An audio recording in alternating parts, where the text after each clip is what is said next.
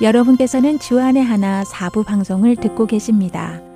주안의 하나 사부에서는 지난 방송들 중에서 신앙에 도움이 될 만한 프로그램을 모아서 다시 방송해 드리고 있습니다. 이번 시즌에는 2017년에 방송된 베들레헴에서 예루살렘까지와 2017년에 방송된 성경 속 인물 산책, 그리고 2014년부터 방송된 주님은 나의 최고봉이 준비되어 있습니다. 바로 이어서 유병성 목사님께서 말씀해 주시는 베들레헴에서 예루살렘까지 함께 하시겠습니다.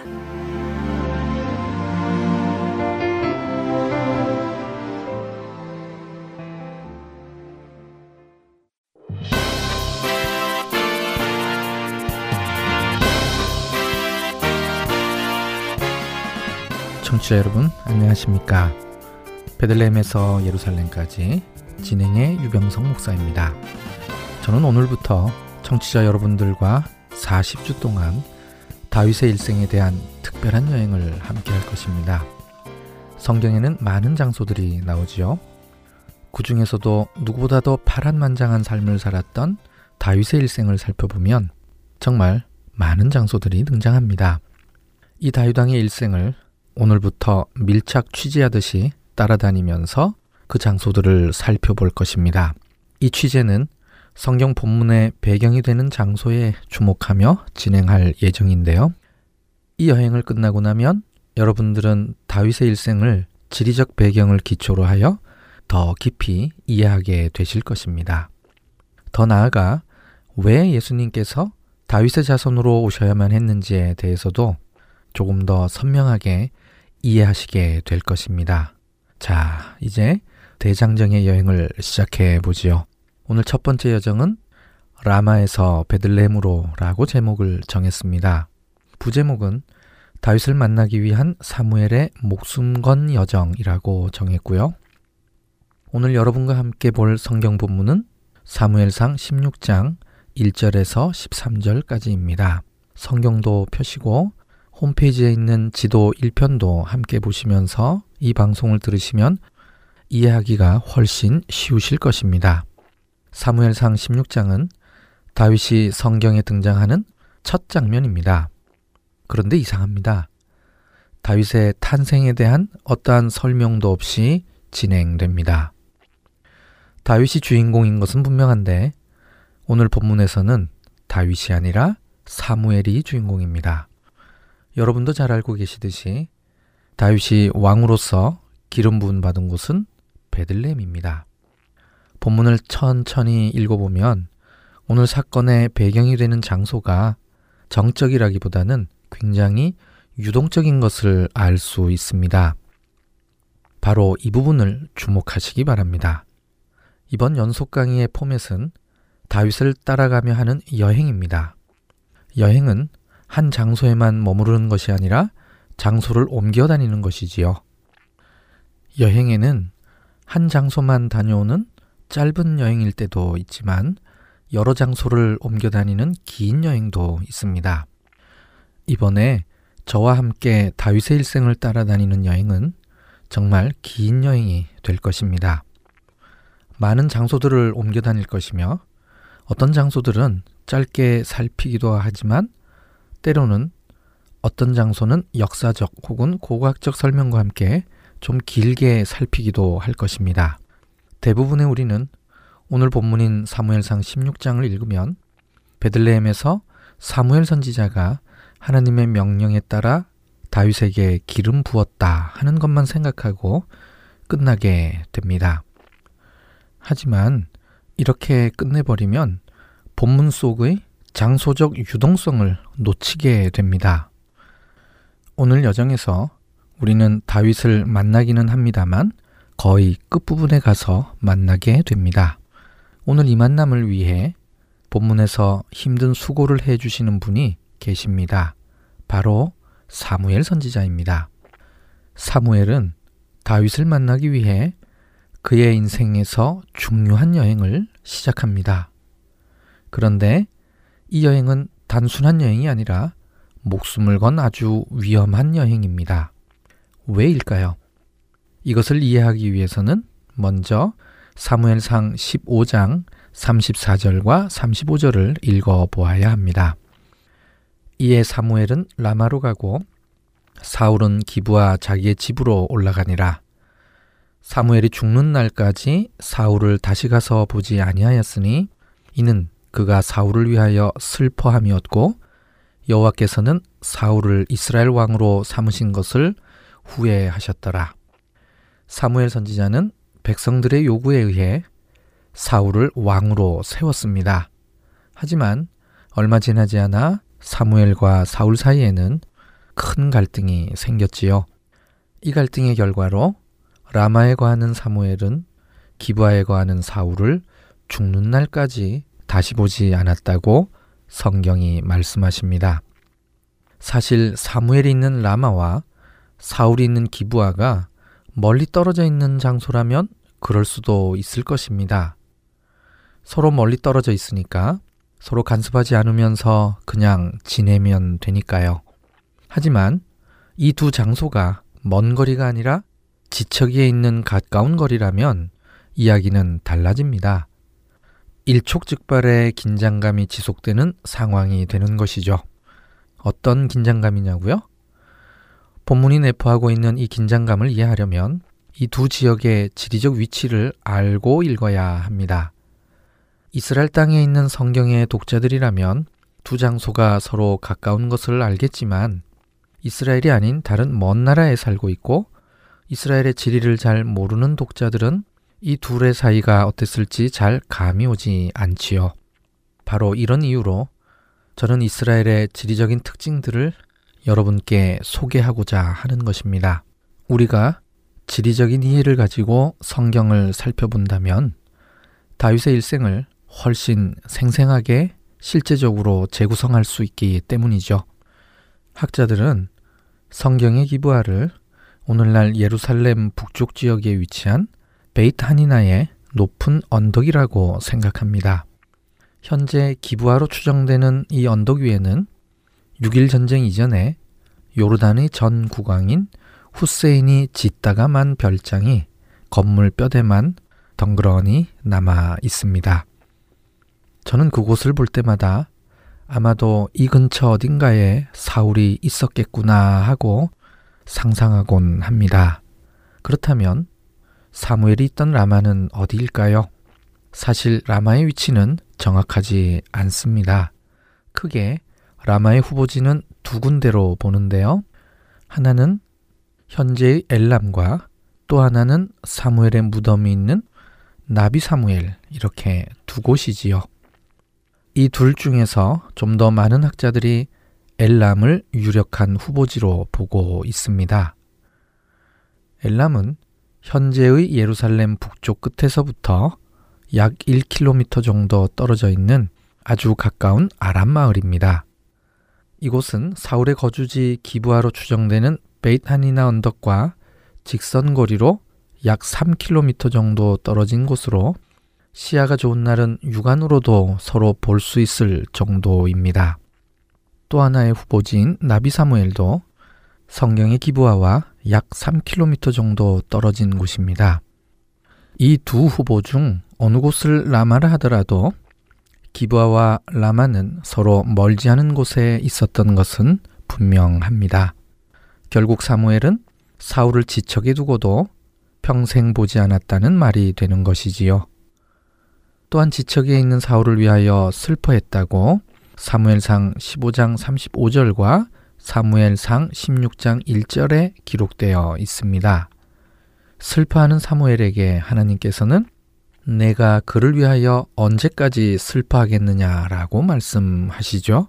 그런데 이 구절의 슬퍼하다에 사용된 히브리어 단어는 미트아벨이라는 단어로 아주 특별한 단어인데요. 이 단어는 단순히 슬퍼하는 정도가 아닙니다. 이 단어는 가족이나 아주 친한 사람이 죽었을 때 하는 애곡을 뜻하는 단어이지요. 그래서 사무엘상 16장 1절을 히브리어 원문의 느낌을 살려서 의역을 하자면 하나님께서 내가 즉 사무엘이 그를 위하여 즉 죽은 자 사울을 위하여 언제까지 애도만 하고 있을 것이냐 라고 말씀하고 계시는 것이지요. 이 상황은 정말 어처구니 없는 상황입니다. 왜냐하면 사무엘이 사울을 왕으로 세웠는데 지금 사무엘은 사울을 죽은 사람 취급하고 있는 것이기 때문이지요. 단순히 얼굴 안 보는 수준이 아니라 아예 그를 죽은 사람으로 취급한다는 것입니다. 이러한 사무엘의 태도를 사울도 잘 알고 있었을 것입니다. 그렇기에 둘 사이에 긴장감이 있는 것이지요. 히브리어로 기부하는 언덕이라는 뜻입니다. 그런데 라마라는 지명의 뜻도 언덕이지요. 그렇기에 이 두 사람은 조금 떨어져 있기는 하지만 서로 마주보고 있는 언덕에 거주하고 있는 것입니다. 그런데 선지자 사무엘이 사울왕을 죽은 사람 취급하고 있는 것이지요. 바로 이런 긴장과 갈등의 상황을 이해하면서 오늘 본문을 보아야 하는 것입니다. 자, 드디어 사무엘의 움직임이 시작됩니다. 하나님께서 사무엘에게 명령하십니다. 너는 뿔에 기름을 채워 가지고 가라. 내가 너를 베들레헴 사람 이세에게로 보내리니 이는 내가 그의 아들 중에서 한 왕을 보았느니라 하시는지라. 이 구절에서 알 수 있듯이 사무엘을 움직이게 한 것은 하나님이십니다. 하나님께서 사무엘에게 명령하시기를 베들레헴 사람 이세에게로 가라고 말씀하십니다. 그런데 그렇게 신실한 선지자인 사무엘의 하나님의 이 명령에 대한 대답은 부정적입니다. 사무엘상 16장 2절 말씀입니다. 사무엘이 이르되 내가 어찌 갈 수 있으리이까 사울이 들으면 나를 죽이리이다. 사무엘이 왜 이와 같은 대답을 했는지 이제는 감이 잡히지 않으십니까? 설명드린 대로 사울과 사무엘 각각의 거처가 서로 육안으로도 감시가 가능할 만큼 가까운 거리이기에 사무엘이 사울 몰래 움직일 수 있는 상황이 아니기 때문이지요. 두 사람이 죽을 때까지 보지 않았다는 것은 둘 사이에 도저히 회복 불가능한 반목이 있었음을 보여주는 것이기도 합니다. 그렇다면 사울이 사무엘의 행동을 감시할 목적으로 감시병을 세워두었을 수도 있지 않았을까요? 충분히 가능성 있는 추론입니다. 하나님께서 사무엘에게 명령하시기를 너는 뿔에 기름을 채워 가지고 가라고 하셨습니다. 이것이 무엇을 의미하는지 누구나 쉽게 알 수 있습니다. 사울을 대신할 다른 왕을 세우러 간다는 뜻이죠. 사무엘이 뿔에 기름을 채워 가지고 어디론가 가다가 만약 사울에게 발각된다면 그가 큰 위기 상황에 처하게 될 것은 분명합니다. 더군다나 하나님께서 사무엘에게 가라고 하신 곳은 베들레헴입니다. 베들레헴은 예루살렘의 남쪽에 위치해 있습니다. 기부아와 라마는 두 곳 다 예루살렘 북쪽에 있죠. 라마를 떠나 베들레헴으로 가려면 반드시 예루살렘을 지나야 합니다. 당시 예루살렘에는 여전히 여부수족들이 살고 있었습니다. 아마도 그 주변에는 사울의 병사들이 요소요소의 길목을 지키고 있었을 것입니다. 사무엘이 뿔에 기름을 채워서 사울 몰래 베들렘까지 가는 것은 불가능에 가깝습니다. 이는 성경의 본문을 통해서도 알 수 있습니다. 사무엘은 사울이 들으면 나를 죽이리다 라고 합니다. 사울이 보면이라고 하지 않지요. 사울이 어떻게 들을 수 있을까요? 그것은 사울의 병사들이 사무엘의 움직임을 관찰하고 검문한 후에 사울에게 보고한다면 사울은 그 사실을 듣게 되는 것이지요. 이 표현을 통해서 사울이 감시병 혹은 보초병을 곳곳에 세워두었음을 우리는 추론할 수 있는 것입니다. 이러한 상황 때문에 사무엘이 지금 감당해야 할 라마에서 베들레헴까지의 여정은 그에게는 굉장히 위험한 여정인 것이지요. 그래서 하나님께서는 사무엘에게 무사히 사울의 감시망을 통과할 수 있는 방법까지도 다 알려주십니다. 하나님께 제사를 드리러 가는 목적으로 베들레헴으로 가는 것처럼 해서 사울의 의심을 피할 수 있도록 하셨습니다. 오늘 본문 사무엘상 16장 2절에서 3절을 보면 여호와께서 이르시되 너는 암송아지를 끌고 가서 말하기를 내가 여호와께 제사를 드리러 왔다 하고 이세를 제사에 청하라 라고 되어 있습니다. 이것은 사무엘이 베들레헴에 도착해서 어떻게 해야 할지를 알려주는 구절이지요. 이 말을 실제로 해야 할 타이밍은 베들렘에 도착해서 베들렘을 지키고 있는 사울의 병사 앞에서일 것입니다. 베들렘에 사울의 병사가 있었을 것으로 추론되는 또 다른 구절이 있는데요. 사무엘상 16장 4절입니다. 사무엘이 여호와의 말씀대로 행하여 베들레헴의 이름에 성읍 장로들이 떨며 그를 영접하여 이르되 평강을 위하여 오시나이까. 이 구절에서는 성읍 장로들이 사무엘의 출현에 대해 두려워 떨었다고 기록하고 있습니다. 왜 이들이 떨었을까요? 그것은 사무엘 선지자가 사울과 서로 적대시하고 있다는 것을 성읍 장로들도 알고 있었기 때문입니다. 사무엘은 새로운 왕을 세울 수도 있는 선지자의 위치이기에 그의 나타남은 자칫 사울에 대한 반역의 행보가 될 수 있는 상황이지요. 그러니 평강을 위하여 오시나이까? 라는 질문을 할 수밖에 없는 상황입니다.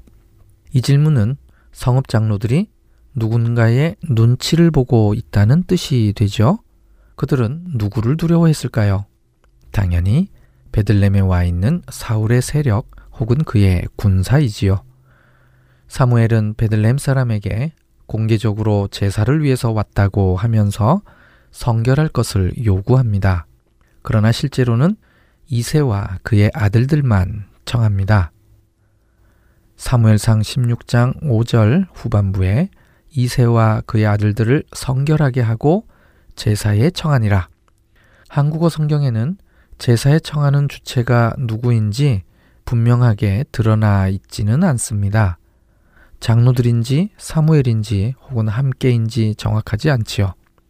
그러나 히브리어 성경은 이세와 그의 아들들을 성결하게 하고 이들을 제사에 정하는 주체가 누구인지 문장의 주어를 통해 분명하게 알 수 있습니다. 이것은 3인칭 단수가 주어입니다. 그래서 단 한 명만이 이 주어에 해당될 수 있는 것이죠. 바로 사무엘 선지자입니다.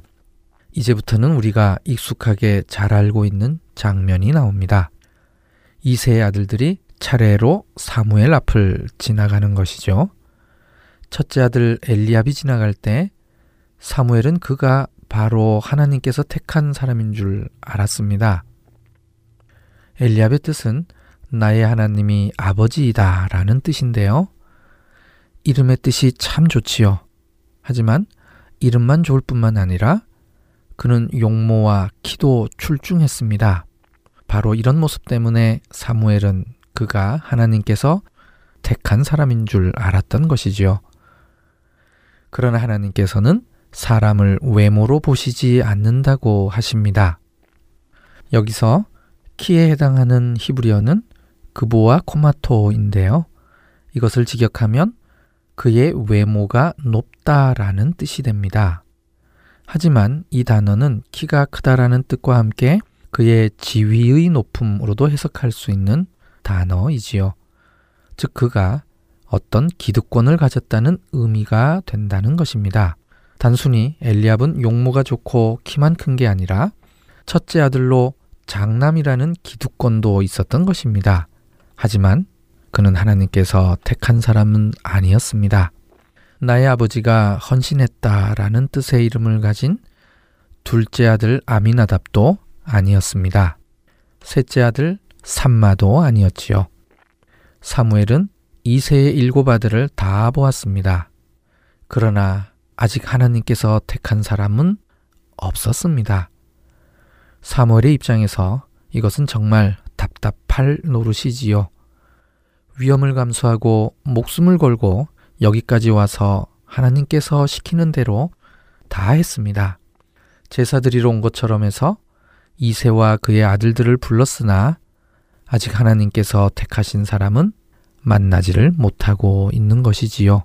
이제 남은 것은 막내 아들 다윗입니다. 이세는 막내 아들 다윗이 하나님께 선택받을 것이라고는 예상하지 못했습니다. 그러니 그에게 양을 맡겨놓고 다른 일곱 명의 아들들과 사무엘의 제사에 참여했던 것이지요. 사무엘은 결국 다윗을 만났고 준비해온 뿔에 있는 기름을 그에게 부었습니다.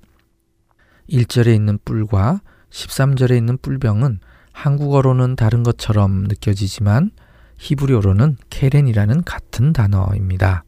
사무엘은 조심스럽고도 신중하게 자신의 임무를 다 마치고 다시 라마로 돌아갔습니다. 오늘 본문에 나오는 중요 장소 세 곳 기억나십니까? 바로 라마와 기부아 그리고 베들레헴이지요. 라마에 거하는 사무엘이 지척 기부아에 거하는 사울 몰래 베들레헴으로 왔다 갔다 하면서 자신의 목숨을 걸고 하나님께서 명령하신 것을 다 이행했습니다. 그런데 여기서 우리가 눈여겨보면 좋을 장소가 하나 더 있습니다. 다윗이 사무엘 앞에 나타나기 전에 어디에 있었습니까? 그렇지요. 들판에서 양을 치고 있었습니다. 다윗이 양을 치던 이 들판은 베들레헴에서 멀지 않은 곳이었을 것입니다. 그렇다면 훗날 이 들판에서 어떤 일이 일어나는지 혹시 짐작이 가십니까? 이곳 들판 어느 곳에서 그리스도의 탄생, 즉 복음의 시작이 최초로 알려지게 되는 것을 기억하십니까?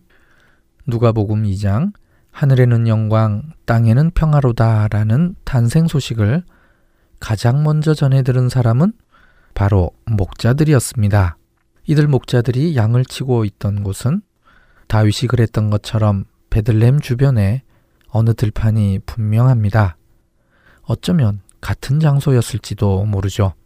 다윗의 첫 등장은 결코 요란하지 않았죠. 오히려 포커스에서 멀리 있다가 갑자기 사무엘 앞에 등장했고 등장하자마자 왕으로서 기름 부음 받은 것입니다. 굉장히 빠른 진행이 이루어졌지요. 하지만 주인공의 첫 등장이 아무 준비 없이 이루어진 것은 아니었습니다. 이 준비의 모든 것을 감당한 인물이 바로 사무엘입니다.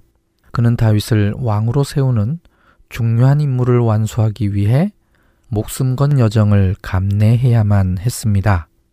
어쩌면 이 일은 다윗의 자손으로 오실 예수 그리스도를 예비하는 첫걸음이었을 것입니다. 사무엘의 이 여정은 구속사의 중요한 연결점을 만드는 아주 특별한 여정이었던 것이죠. 이제 우리는 다윗의 일생을 따르는 긴 여행에 첫 출발을 했습니다. 사무엘 선지자를 통해서 다윗이 첫 등장을 할 수 있었던 것이죠. 이제 다음 시간부터는 주인공인 다윗 자신이 목숨 건 여정을 계속해서 진행하게 될 것입니다. 다음 여정을 위해서 사무엘상 16장 14절에서 17장 58절까지 읽으시고 만나면 다음 방송을 더 깊게 이해하실 수 있을 것입니다. 그럼 다음 시간에 다시 뵙겠습니다. 안녕히 계십시오.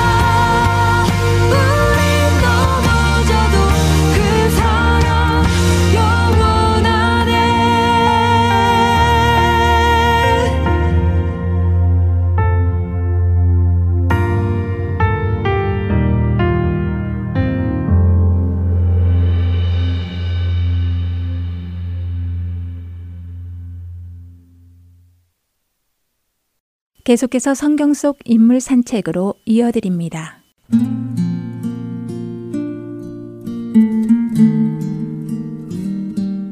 안녕하세요. 하텐서울 애청자 여러분. 이렇게 방송을 통해 애청자 여러분들을 다시 만나 뵙게 되어 많이 설레고 반갑습니다. 앞으로 13주 동안 여러분들과 함께 성경 속 인물들을 묵상하는 성경 속 인물 산책 진행을 맡은 최충희입니다. 애청자 여러분들을 저의 산책길에 친구로 초대합니다. 함께 동행해 주실 거죠? 네. 함께하는 동안 하나님께서 내려주시는 잔잔한 은혜의 담비를 간절히 기대합니다. 오늘 성경 속 인물 산책 그 첫 시간에 찾아갈 인물은 한나입니다. 오늘의 제목은 작은 이야기 속에 있는 큰 이야기입니다. 아이고, 그 인생 불쌍하기도 해라. 아들이 있나, 그 흔한 딸이 하나 있나.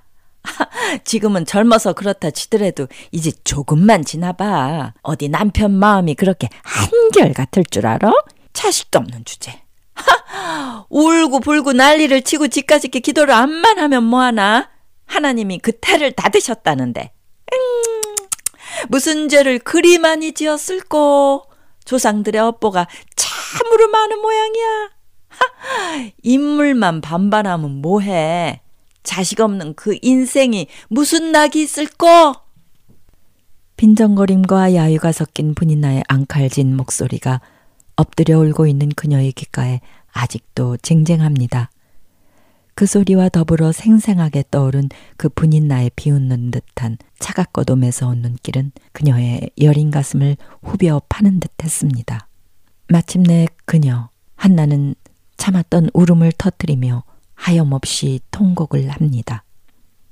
여호와 하나님, 어찌하여 저의 고통을 돌아보지 아니하시나이까?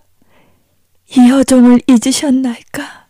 이 여종의 탄식 소리가 들리지 아니하시나이까?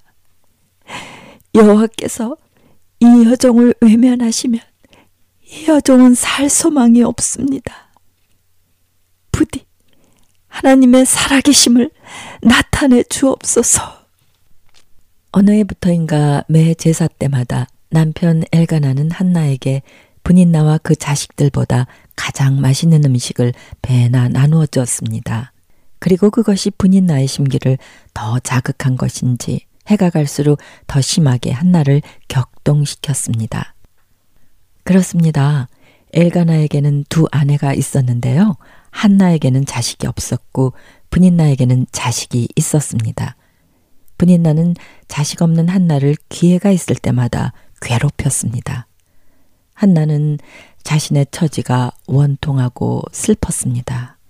그러나 한나가 가장 고통스러웠던 것은 자식이 없다는 사실보다 하나님께서 자신을 외면하신 것 같다는 그 생각 때문이었죠. 그것이 한나에게는 견딜 수 없는 고통이요, 아픔이었습니다. 하나님께서는 이런 한나를 오래전부터 지켜보고 계셨습니다. 풀 수 없는 삶의 문제를 하나님 앞에 내어놓고 기도하며 포기하지 않는 그녀를 하나님께서는 주목하셨죠. 하나님께서는 그런 한나를 통해 자신의 계획을 펼쳐가기 시작하십니다. 하나님은 한나의 태를 닫으셨고 분인나의 괴롭힘이 더욱 거세질 때마다 원통함과 슬픔으로 가득한 한나의 기도는 더욱 애절하고 간절해졌습니다. 어느 날 하나님의 영에 사로잡혀 뜨겁게 기도하던 한나는 급기야 하나님, 제게 아들을 주시면 하나님께 그의 평생을 드리겠나이다. 하며 서원을 하게 됩니다. 시련과 고통을 통해 단련되어진 그녀가 담대한 믿음의 기도를 드리게 된 것이죠.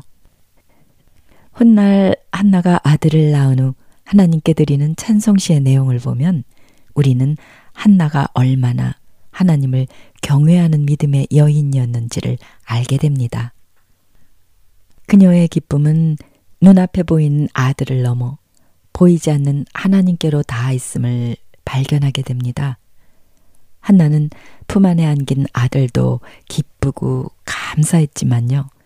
아들로 인하여가 아니라 자신의 기도에 응답해 주신 여호와로 인하여 벅찬 기쁨과 감사의 찬양을 올려드립니다. 응답받은 선물보다 자신의 기도를 듣고 계신 살아계신 하나님이 너무나 소중하고 감사했던 것이죠. 내 마음이 여호와로 말미암아 즐거워하며 내 뿔이 여호와로 말미암아 높아졌으며 내 입이 원수들을 향하여 크게 열렸으니 이는 내가 주의 구원으로 말미암아 기뻐함이니이다. 여호와와 같이 거룩하신 이가 없으시니 이는 주밖에 다른 이가 없고 우리 하나님 같은 반석도 없으심이니이다. 하나님을 경외하는 믿음의 여인 한나. 한나의 작은 이야기는 이렇게 하나님의 큰 구속 이야기 속으로 황홀하게 스며듭니다. 그렇습니다. 한나 이야기의 저자는 하나님이십니다. 한나라는 한 여인의 인생 뒤편에는 보이지 않는 하나님의 계획이 숨어 있습니다. 한나의 이야기는 자식을 구하는 한 개인의 사소한 이야기에 그친 것이 아니라요. 아주 오래전부터 시작된 하나님의 위대한 구원 이야기에 속한 것입니다. 각기 자기의 소견에 오를 대로 살아가던 사사시대 말 상대적 진리와 혼돈된 가치관으로 인하여 영적으로 바닥을 친 이스라엘 백성들을 바라보시는 하나님의 마음은 답답하고 또 답답하셨습니다. 하나님께로 백성들의 마음을 돌이키게 할 한 사람이 필요하셨습니다. 시대의 풍조를 따르지 않는 순결한 영혼을 찾으시는 하나님. 그 한 사람을 통해 자신의 백성들과 소통하고 싶어 하시는 하나님. 그러나 제사장의 가정부터 철저히 부패한 당시의 이스라엘 상황 안에서 그런 존재는 눈을 씻고 찾아볼래야 찾으실 수가 없으셨던 거죠. 이런 상황은 하나님의 오랜 계획 안에서 사무엘이 잉태되어진 중요한 이유가 되었습니다. 또한 하나님의 계획 안에 존재하는 사무엘을 세상에 내보내시기 위해 하나님께서는 준비된 또 한 사람이 필요하셨습니다. 그리고 하나님의 눈에 한 영혼이 들어왔으니 그녀가 바로 여호와를 경외하는 믿음의 여인 한나였습니다. 한나의 서원 기도를 통해 이 세상에 태어난 사무엘은 영적으로 암흑에 잠긴 이스라엘을 새로운 국면으로 이끌어간 이스라엘 역사에 없어서는 안 될 영적 지도자입니다. 그를 통해 이스라엘 국가의 커다란 전환점이 마련되었고요. 멸망의 벼랑 앞에선 이스라엘의 역사가 반전되었죠. 미스바의 금식과 참회의 영적 부흥이 일어났고 이스라엘 모든 족속은 여호와 하나님을 진심으로 사모하게 됩니다. 그리고 사무엘 선지자 그를 통해 예수님의 조상 다윗이 왕으로 기름 부음을 받는 위대한 사명이 이루어집니다. 네. 한나의 삶을 돌아보면서 우리 일상에서 일어나는 하찮은 작은 일들도 우연이 아닌 하나님 이야기 속에서 일어나는 필연이라는 생각을 하게 됩니다. 하나님의 완성된 그 구원의 원대한 이야기 안에요. 여러분과 저의 무의미하고 시시하게 느껴지는 하찮은 일상이 시줄과 날줄로 엮여져 있음을 보게 됩니다. 아무리 뜻밖의 우연 같은 사건 또 만남일지라도요. 우리들의 삶의 단편들이 따로 떨어져 존재하는 것이 아니라 더 큰 이야기 속의 일부인 것을 그래서 나의 작은 이야기에 의미를 부여해 줄 다른 커다란 이야기가 숨겨져 있음을 깨닫게 됩니다. 그리고 이 사실은요, 우리가 세상을 믿음으로 살아가야 할 중요한 동기를 부여해 줍니다. 사랑하는 애청자 여러분, 한나는 세계 평화와 민족의 구원을 위해 기도하지 않았습니다. 그저 자신 앞에 놓인 가장 시급한 문제를 놓고 기도했죠. 그런데도 하나님께서는 그 평범한 한 사람의 인생 속에 들어오셨고 개인의 사소한 문제를 안고 기도하는 그 기도까지 자신의 위대한 구속의 이야기에 사용해 주셨습니다. 그렇습니다. 인생의 사소하고 작은 이야기가요, 하나님의 위대한 이야기로 전환되고 그 승화되는 순간이 우리들의 삶 가운데에서도 일어나고 있음을 성경은 알려주고 계십니다. 그러하게 내가 살아가는 오늘이 너무 평범하고요. 무의미한 무채색 같이 느껴질지라도요.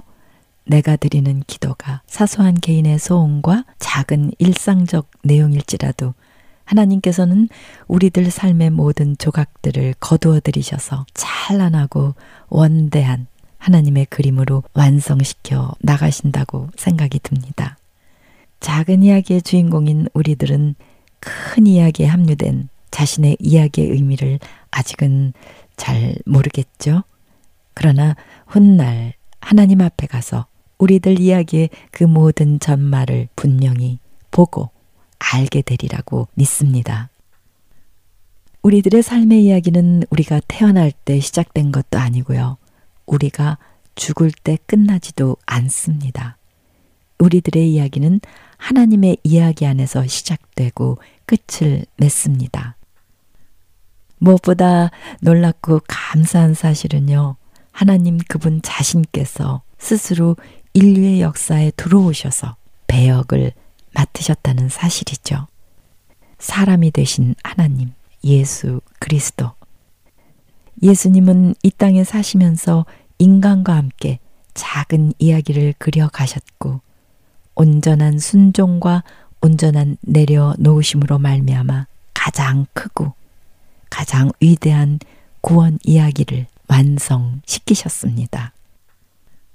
애청자 여러분, 간절한 마음으로 바라옵기는 어느 날인가 우리 앞에 펼쳐질 완성된 하나님의 구속 이야기를 여러분과 함께 그려보기 원합니다. 그날에는 우리의 모든 이야기가 새로운 의미로 살아나고 이해할 수 없었던 고통의 순간들까지 온전히 이해되어지리라고 믿습니다. 그날에는 모든 눈물이 씻겨지고 모든 아픔과 고통이 사라지게 될 것이라고 약속하셨습니다. 그날, 그 황홀하고 찬란한 영광의 날을 작은 이야기들의 주인공인 여러분들과 함께 맞이하고 싶습니다. 우리 각자의 이야기 속에 숨겨진 하나님의 손길을 믿음으로 바라보며 하나님으로 인해 기뻐하고 그분께 한나와 같은 감사와 기쁨의 찬양을 올려드리기를 원합니다. 우리들의 생을 통해 큰 구속의 그림을 완성시켜 가시는 위대한 그분께 영광을 올려드립니다. 성경 속 인물 산책 최충이었습니다. 저는 다음 주에 다시 찾아뵙겠습니다. 주 안에서 평안하십시오. 샬롬.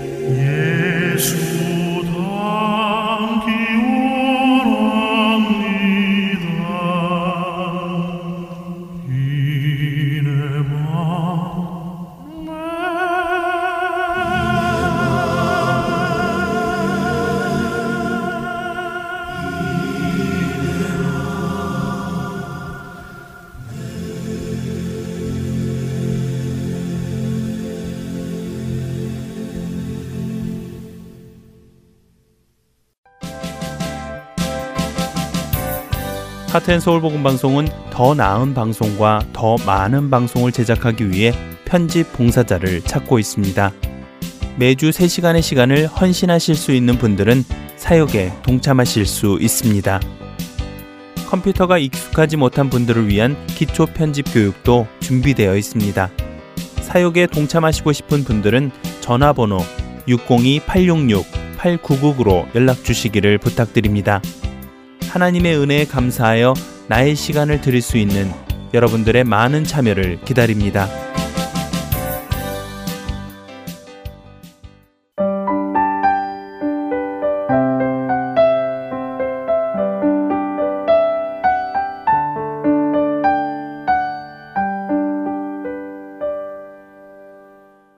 이어서 주님은 나의 최고봉 함께 하시겠습니다.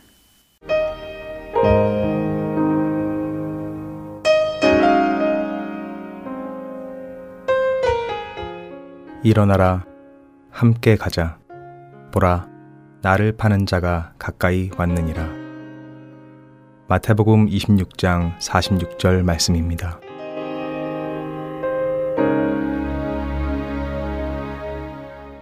제자들은 깨어 있어야 할 때 깊은 잠이 들었고 나중에 예수님이 잡혀가게 됨을 알게 되었을 때 절망에 빠지게 되었습니다. 이처럼 이미 저질러진 일로 인해 어떻게 할 수 없다는 느낌은 우리를 절망케 합니다. 우리는 말합니다. 다 끝났어. 더 이상 어떻게 할 수가 없어. 소용없어. 만일 여러분이 생각하시기에 이러한 상황은 예외적인 상황이라고 생각하신다면 그것은 오해입니다.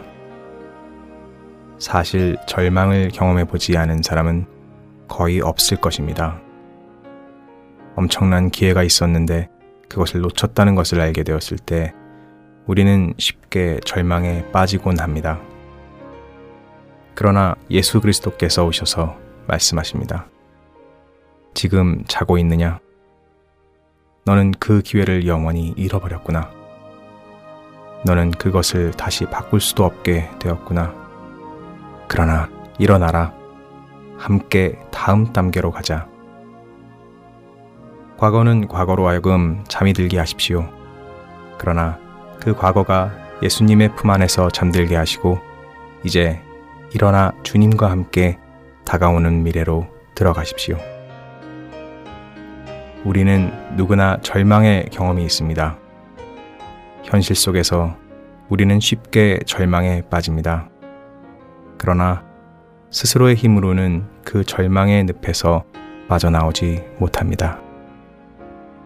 예수님의 제자들은 정말로 용서받지 못할 행동을 했습니다. 그들은 예수님과 함께 깨어 있어야 할 그때 깊은 잠이 들었습니다. 그러나 주님께서는 그들이 절망에서 빠져나올 수 있도록 친히 찾아오셔서 영적인 시발점을 허락하십니다. 일어나라. 그리고 다음 단계로 가자. 만일 우리가 하나님의 영으로 힘을 얻었다면 그 다음 단계는 무엇이겠습니까?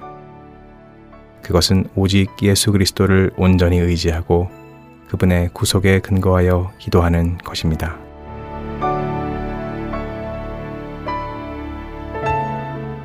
절대로 과거의 실패가 당신의 새로운 시작을 방해하지 못하도록 하십시오.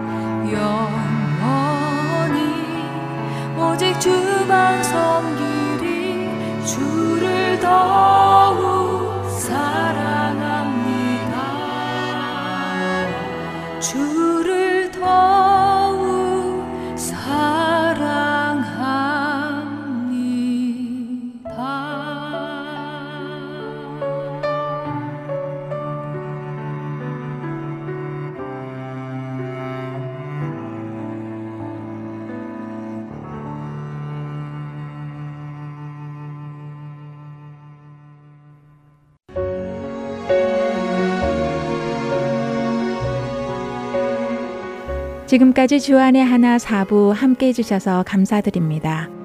다른 지난 방송들을 더 듣고 싶으신 분들은 홈페이지 www.heartandseoul.org에서 특별 방송을 클릭하셔서 들으실 수 있습니다.